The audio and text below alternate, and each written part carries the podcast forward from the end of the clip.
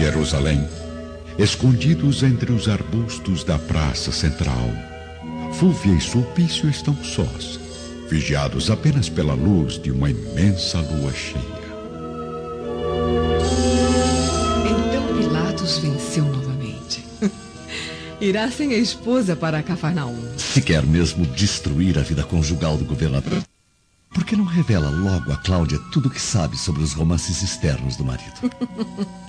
em primeiro lugar, porque isto seria uma grande estupidez. Afinal, eu estaria delatando a mim mesma. Depois, é claro, Cláudia é minha irmã e jamais gostaria de vê-la sofrer tamanha desilusão. Sua bondade me comove, Fúvia. Então prefere continuar enganando a própria irmã e alimentando no coração a esperança de que Pilatos ainda volte para os seus braços. O governador, no momento, só pensa em Lívia Lentulus. Mas eu tenho certeza de que, como todas as suas paixões anteriores, esta será também passageira. Eu não estou tão certo assim. Enquanto isso, na Samaria da Judéia, o velho Simeão está irrequieto não consegue repousar nesta noite marcante para a sua existência. Tomado de extrema preocupação por Lívia e pela sobrinha, a mente do ancião é agora invadida por vozes carinhosas e confortadoras do reino dos céus, que enchem seu espírito de energia e determinação.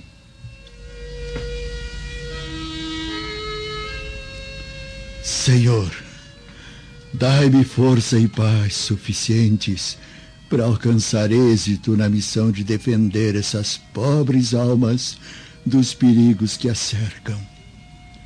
Concedei-me fé para jamais desistir de orar e vigiar, porque os lobos rondam neste mundo o rebanho das ovelhas.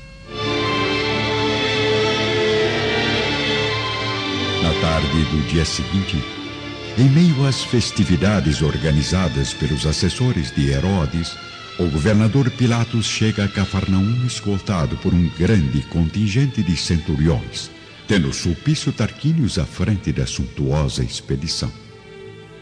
Enquanto o procurador realiza uma palestra informal com as autoridades da região, o guardião aproveita para se dirigir à residência do senador Lentulus, indo diretamente ao encontro do amigo Otávio.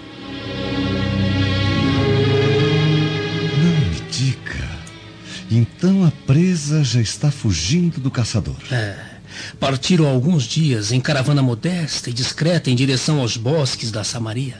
O que fará uma nobre senhora como Lívia Lentulus em área tão miserável e distante? Informantes me disseram que Ana encaminhou a patroa e a filha para o Vale de Siquém, até a casa de um velho tio da serva. Obrigado pela informação, meu amigo. Prometo enviar boas referências suas ao comando da Guarda Imperial.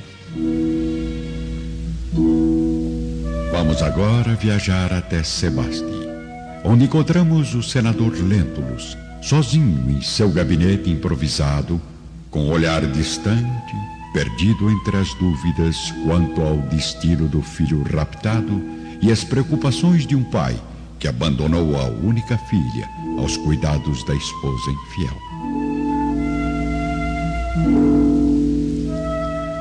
Ah, pelos deuses. Nem cheguei à metade da minha expedição por essas províncias e já começo a sentir na alma uma ponta de arrependimento, pois tenho a sensação de que minha pobre filhinha corre um grande perigo. Ao mesmo tempo, o guardião Sulpício já se encontra em diálogo reservado com o governador Pilatos, caminhando nas imediações do lago de Cafarnaum onde Jesus pregava seus ensinamentos junto ao povo humilde da região. Sulpício, estou incrivelmente chocado com a resistência dessa mulher. Trata-se de uma nobre heroína. A primeira até hoje que não cedeu aos meus desejos. Tenha um pouco mais de paciência, governador. Em breve ela será sua, não, eu prometo. Não, não, não, não, não, não, não, Sulpício, não. Infelizmente será melhor desistir de assediá-la. pois estou perdendo com esta minha obstinação a chance de conquistar outras mulheres formosas e, e tentadoras, que certamente não resistirão ao afeto e ao calor de um homem sedento de paixão. Ainda mais se esse homem for o governador da Judeia. Não é mesmo, senhor? Tem razão, guardião. Mas. e quanto à sua presa? Irá desistir também da jovem serva que lhe incendiou o coração?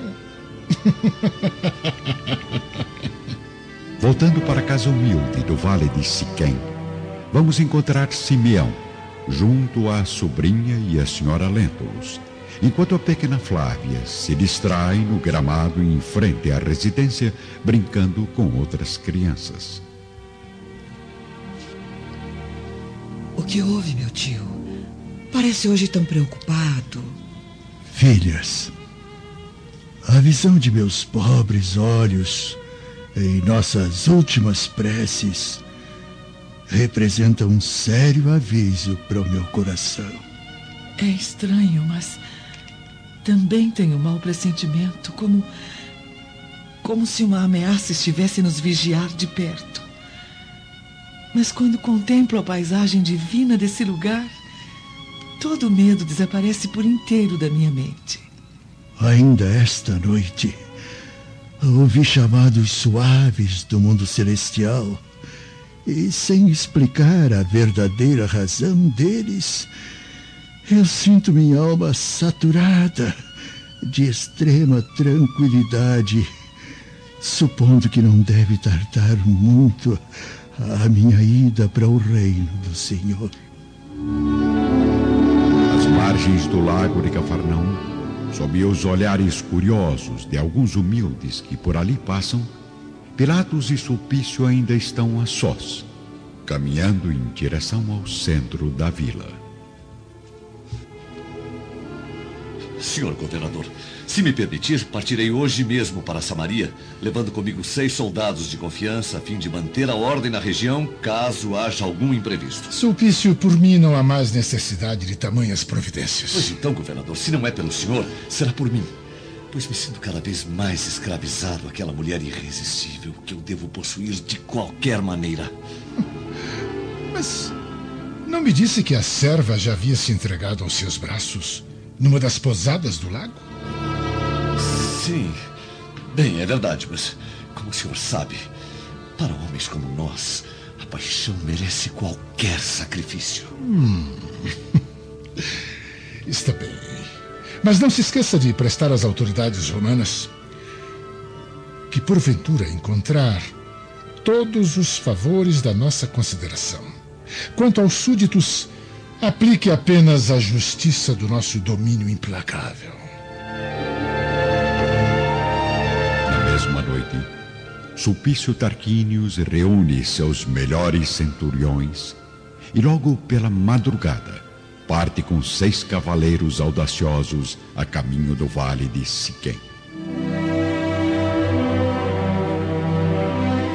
Ao mesmo tempo, na casa do velho Simeão, minhas filhas, uma voz me fala ao espírito que ainda não chegou a hora de vocês partirem para o reino divino.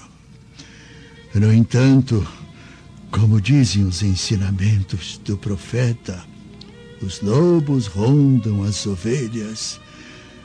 É meu dever resguardá-las de qualquer perigo. E por isso, senhora Lívia, eu lhe peço que chame a pequena Flávia para dentro e me acompanhe, por favor.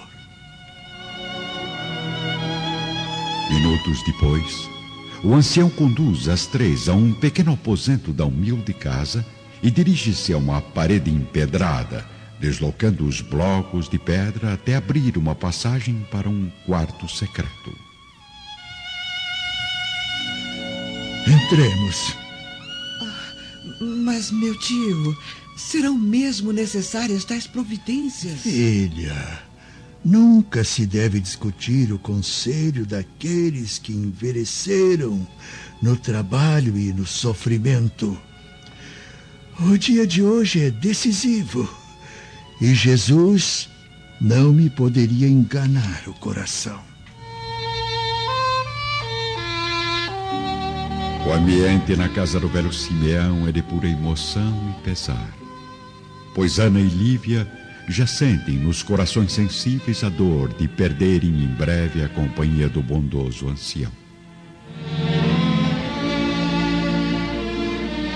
Mas, meu tio, será possível então que o mestre irá nos privar da sua presença carinhosa e consoladora neste mundo, levando sua alma para o, o reino eterno? Sim, minha filha.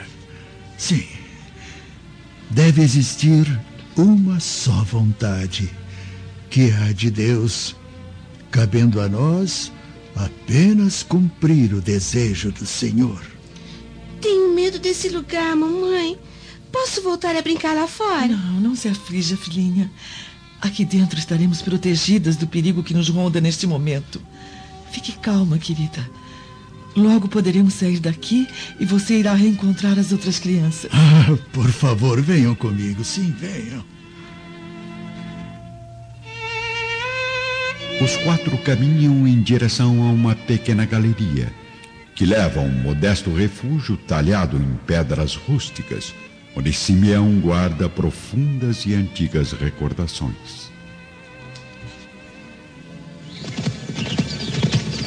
Próximo ao vale de Siquém, Sulpício Tarquínio segue avante em sua missão, montado num imponente cavalo negro, bem à frente dos vagarosos centuriões que tentam acompanhar o ritmo veloz de um homem sedento de paixão e cobiça.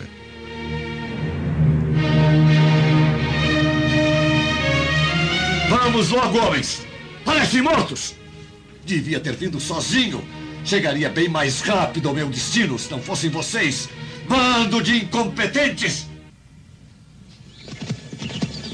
No aposento secreto da casa de Simeão, o velho samaritano tem agora os olhos repletos de lágrimas ao contemplar a atmosfera tranquila e saudosa de um ambiente muito especial. Há mais de 20 anos, eu não abro este quarto subterrâneo a pessoa alguma. Lembranças sagradas de minha esposa forçaram-me a inutilizá-lo para sempre. Mas hoje de manhã o reabri com determinação. Retirei os antigos objetos do caminho e coloquei aqui os utensílios necessários ao descanso de um dia. Mas Teremos que ficar aqui tanto tempo, meu tio. Não convém facilitar, Ana. Ao menos aqui, eu tenho certeza de que ninguém poderá encontrá-las. Nem mesmo o poderoso faro do guardião Sulpícios. Sulpício, tio Simeão. O nome do guardião maldoso é Sulpício Tarquínios. Sim, minha filhinha, sim. Mas seja qual for o caçador, não encontrará nenhum vestígio das presas. Este abrigo oculto nas rochas protegerá as três do carrasco romano. E, embora o ambiente pareça abafado, recebe o ar puro e fresco do vale, assim como a nossa própria casa. Mas e o senhor? Onde encontrará refúgio caso seja ameaçado? Ah, não se preocupem comigo, não se preocupem. Fiquem tranquilas. Algo me diz que estamos atravessando momentos decisivos. Por isso, eu trouxe alimento suficiente para as três durante as horas da tarde. Eu estarei sempre por perto, vigiando a chegada de estranhos. E além disso, Daqui, onde estão, podem ouvir qualquer ruído que indique a chegada do perigo, o que as coloca em vantagem sobre o mal que porventura se aproxime. E mais ninguém conhece este refúgio? Ninguém. Ninguém, a não ser Deus e os meus filhos que vivem em cidades distantes. Simeão, jamais esquecerei seu gesto paternal, nos livrando daquele homem impiedoso. Senhora, não agradeça a mim, que nada valho. Agradeça a Jesus, que sempre ilumina os nossos caminhos nos momentos amargos das nossas provas. Enquanto isso, nas termas suntuosas do palácio de Sálvio Lentulus, Fúvia e a irmã Cláudia relaxam na piscina de água morna, perfumada por pétalas de rosas orientais. Por acaso não está zangada com o seu marido? De início senti-me rejeitada, mas depois refleti e considerei que não deveria mesmo acompanhá-lo nessa viagem. Concordo. Afinal, o governador prefere não misturar prazeres domésticos com aventuras arriscadas. Não considero a viagem de Pilatos a Cafarnaum uma aventura, mas um compromisso que certamente trará benefícios ao seu futuro político. Político e, acima de tudo, sentimental, minha irmã.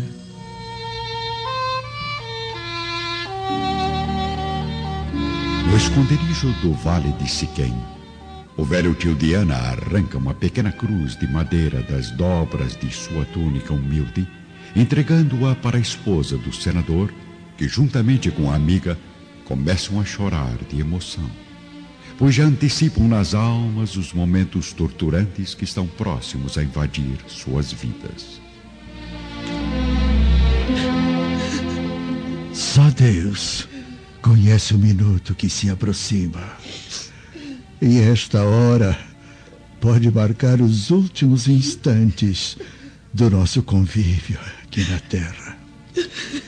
Se assim for, guarde esta cruz como recordação de, de um servo humilde.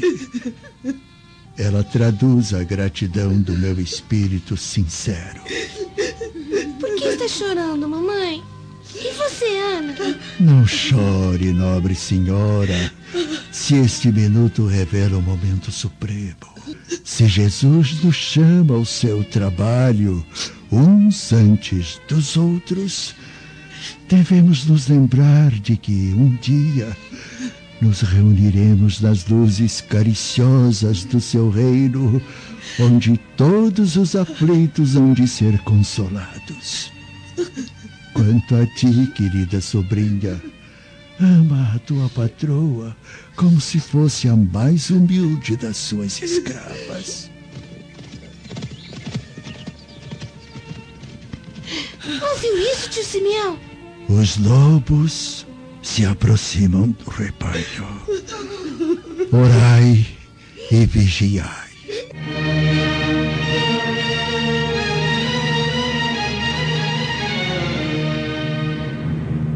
No Vale de Siquém, a tensão aumenta ainda mais com a chegada de Sulpício e seus soldados à casa do velho samaritano. Rapidamente, Simeão atravessa a pequena galeria, reajustando as pedras na parede com o máximo cuidado, enquanto Lívia, Ana e a pequena Flávia o aguardam, escondidas no refúgio secreto. Em poucos minutos, o ancião abre as portas da casa humilde ao guardião que o aguarda, impaciente, próximo a uma frondosa oliveira. Meu velho, alguns escravos me informaram que seu nome é Simeão e que hospeda aqui uma nobre romana em companhia de sua serva de confiança. Venho da parte das autoridades imperiais tratar com essas senhoras de um assunto particular e de suma importância. Eu sinto muito, mas está enganado. De fato, a esposa do senador Lentulus esteve no Vale de Siquém, acompanhando uma de minhas sobrinhas. Mas ofereceu-me a honra de repousar nesta casa eh, por apenas algumas horas. Ah, então, provavelmente sabe onde elas se encontram neste momento. Eu não sei informar ao senhor. Não sabe ou não quer me dizer a verdade? Uma das lições que aprendi nesta vida longa e sofrida foi a de ignorar tudo que possa ser conhecido, para prejudicar os meus semelhantes. Então, por que tem a coragem de me esconder o paradeiro dessas mulheres por simples capricho da sua velhice caduca? Sabendo que no mundo somos todos irmãos, sinto-me no dever de amparar os mais fracos contra a perversidade dos mais fortes. Velho atrevido! Por acaso sabe a quem dirige estas palavras infames? No interior do aposento secreto, Lívia, Ana e a pequena Flávia vivem momentos de medo e angústia, pois ouvem claramente o diálogo entre Simeão e o guardião Sulpício. Deus misericordioso, livrai meu tio do açoite desse carrasco desumano. Sulpício, um assassino, Ana. Para esse homem tirar a vida do velho Simeão não representa nenhuma dificuldade. Creio que é melhor sairmos daqui antes que o pior aconteça. Não, senhora Lívia. Entreguemos ao senhor as nossas dúvidas e o destino do meu pobre tio. Aconteça o que acontecer, o Messias nos observa atentamente neste momento e não nos faltará com a sua luz divina. Eu queria tanto que o papai estivesse aqui. Publio Lentulus, mais do que nunca, está junto à alma amedrontada da filha, através de pensamentos confusos e receosos, enquanto atravessa uma longa estrada deserta à frente de sua grandiosa caravana, rumo a mais uma cidade da Palestina. Preciso rever logo minha pobre filhinha. Eu não acredito que ela possa estar agora em perigo. Pelos deuses, Lívia não faria isso comigo. Enquanto isso, no vale de Siquém, Guardião, se consegue enganar os homens, jamais engana a Deus com estes sentimentos falsos e impuros. Eu sei da verdadeira razão que o traz aqui e lamento profundamente o teu impulso criminoso. Mas no Tribunal Supremo ainda há chance da tua alma se arrepender e partir para o caminho da salvação. Pois assim como o homem deve salvar-se pelo bem que pratica, pode também morrer pelo fogo devastador das paixões mundanas. Bem, me disseram que o velho é o maior feiticeiro da região. Visionário maldito. Como ousa provocar desse modo as autoridades do Império, quando posso reduzi-lo a pó com uma simples ordem? Com que direito menospreza o poder? Com o direito supremo das verdades de Deus, que nos mandam amar o próximo como a nós mesmos. Silêncio, soldados! Deixem que o velho lunático prossiga em seu derradeiro discurso. Se o teu império não possui outra lei, a não ser a da violência impiedosa, eu sinto que estou subordinado a um poder mais soberano, cheio de misericórdia e bondade. Esse poder e esse império são de Deus, cuja justiça está acima de todos os homens e de todas as nações. Não vim aqui para discutir o seu fanatismo religioso. De uma vez por todas. Irá ou não me dizer onde estão as duas mulheres? Eu não posso. Minha resposta é uma só. Então prendam esse miserável! No esconderijo, as três criaturas indefesas choram de medo e piedade, sentindo nos corações a dor que invade o corpo frágil e torturado do velho Simeão. Senhor Todo-Poderoso, concedei forças a meu pobre tio para suportar a crueldade desses espíritos malignos. Dai compaixão aos carrascos cegos pelo ódio, para que poupem um velho bondoso e inofensivo, que não tem mais resistência para aguentar tamanha humilhação. O velho cristão da Samaria é submetido às piores agressões físicas e morais por parte dos soldados romanos, entregando-se, porém, sem a mínima reação.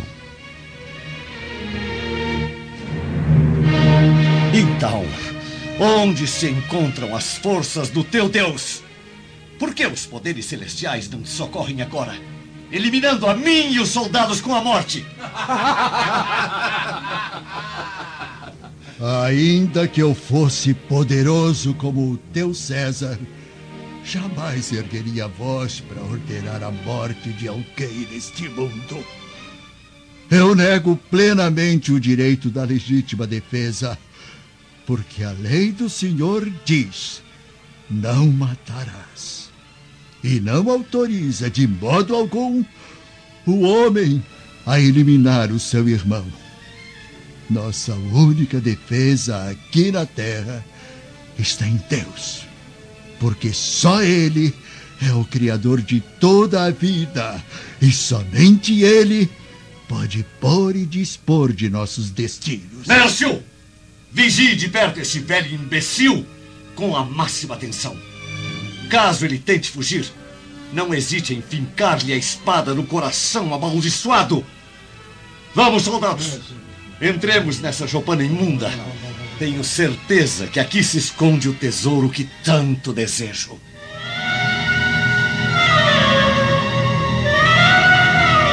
O guardião, junto com os companheiros, invadem a casa e o quintal, expulsando uma velha serva a palavrões e pedradas.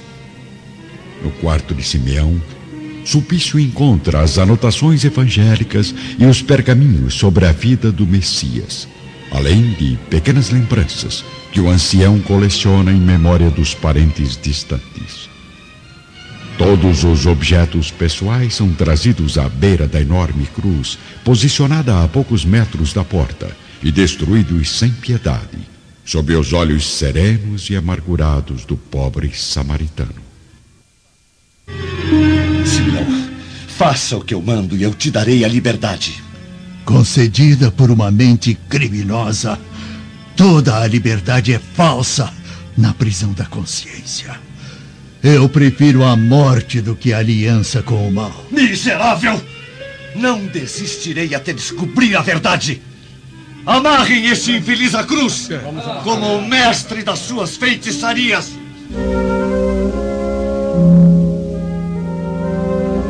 Em Roma, bem distante do tormento do velho Simeão, vamos encontrar agora o jovem escravo Saul, que escreve uma nova carta ao pai no silêncio do humilde aposento. Saudoso pai, não me faltaram oportunidades de ingressar numa embarcação e partir de volta para Jerusalém. Mas sinto que, no momento, fugir seria um ato bastante precipitado. Estou cada vez mais íntimo da família Severus. Já conheço a personalidade de cada um e descobri segredos que irão me auxiliar profundamente na vingança. Existe uma rivalidade amorosa entre os dois filhos do senador Flamínio. Ambos desejam casar-se futuramente com a filha de Públio Lentulus. E isso, meu pai, certamente trará a mim enormes vantagens.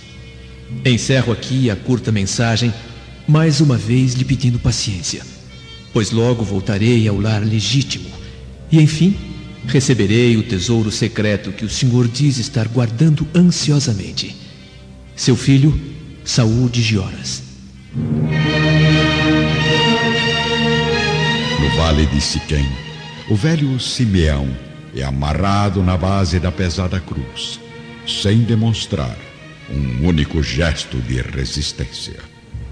Pai Celestial, conceda-me ânimo e resignação para os últimos momentos de angústia neste mundo. Jesus de Nazaré, acolhei meus filhos distantes no manto da sua infinita misericórdia. Preso à cruz, com o dorso seminu para as torturas do açoite, O velho samaritano vê se aproximarem alguns dos companheiros de suas preces habituais, que são logo detidos pelos soldados e pelo chefe implacável. O que desejam aqui, bando de inúteis? Por acaso conhecem o feiticeiro amaldiçoado? Não, senhor guardião. Eu jamais vi este pobre ancião em minha vida. Eu só conheço de vista. Nunca presenciei suas palestras caluniosas. Estou aqui de passagem. Quero distância desses profetas mentirosos. Ah, então a partir de agora são meus convidados de honra. Sentem-se nos bancos para assistirem ao espetáculo.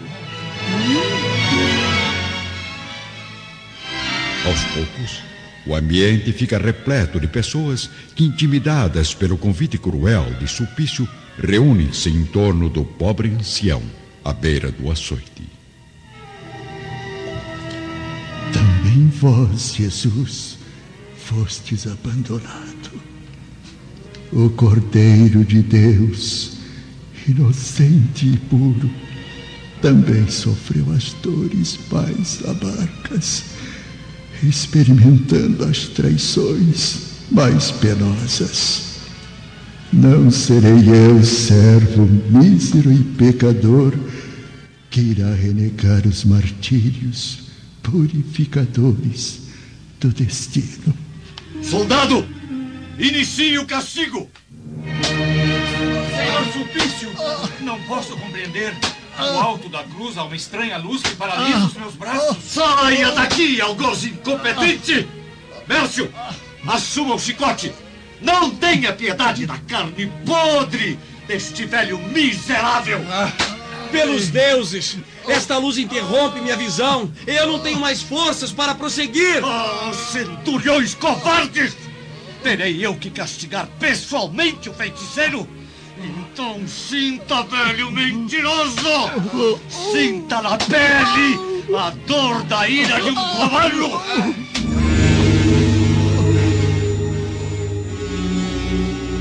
Ouvindo no interior do aposento secreto o estalar do chicote nos ossos envelhecidos de Simeão, a serva Ana chora compulsivamente, amparada por Lívia, que também consola nos braços a pequena filha impressionada.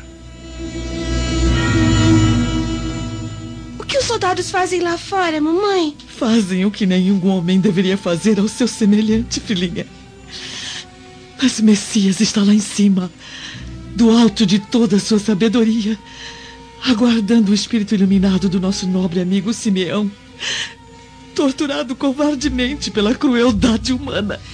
Senhor misericordioso, fazei com que os tormentos não se prolonguem ao infinito. Ao pé da gigantesca cruz, Simeão acaba por abaixar a cabeça, quase desfalecida, pronunciando o fim de toda sua resistência orgânica. Sulpício então interrompe o açoite e se aproxima do ancião que está banhado de suor e sangue, com os ossos quebrados e a carne enfraquecida.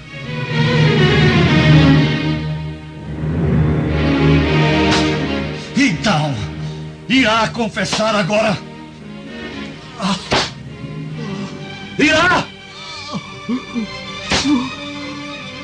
O cristão deve morrer com Jesus. Pelo bem e pela verdade. Pois morra de vez, miserável!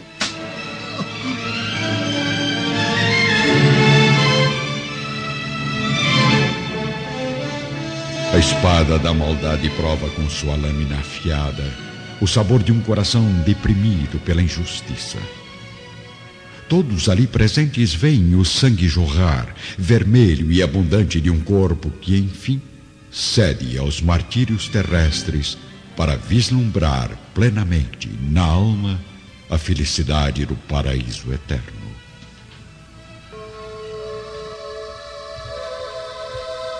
No auge da dor, Simeão experimenta a sensação de um instrumento estranho a lhe abrir o peito dolorido, sufocado por uma angústia mortal.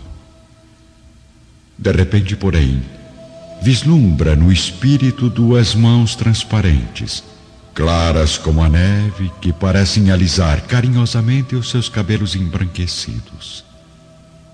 O cenário muda completamente. O céu não é mais o mesmo, e o ancião não vê mais à sua frente os traidores e os carrascos.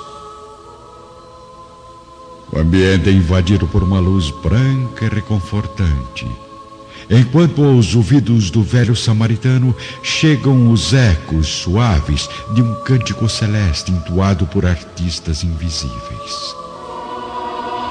Entidades lúcidas e formosas acolhem sua alma com sorrisos sinceros e carinhosos, e misteriosamente seu espírito flutua pelos bosques de uma Galileia muito mais florida e com um firmamento muito mais belo.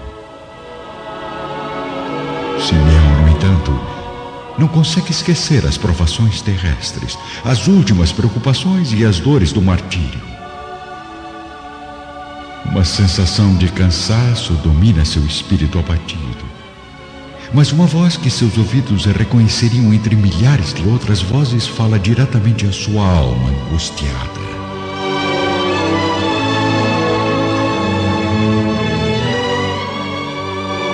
Simeão, chegado é o tempo do repouso. Descansa agora das mágoas e das dores, porque chegaste ao meu reino, onde desfrutarás eternamente da misericórdia infinita do nosso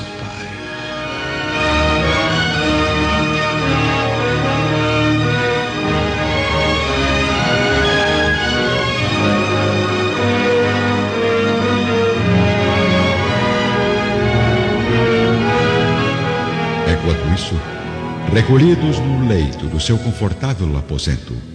Salvio dorme tranquilamente ao lado da esposa. De repente, porém, Fúvia começa a se debater convulsivamente, possuída pelas imagens de um pesadelo aterrorizante.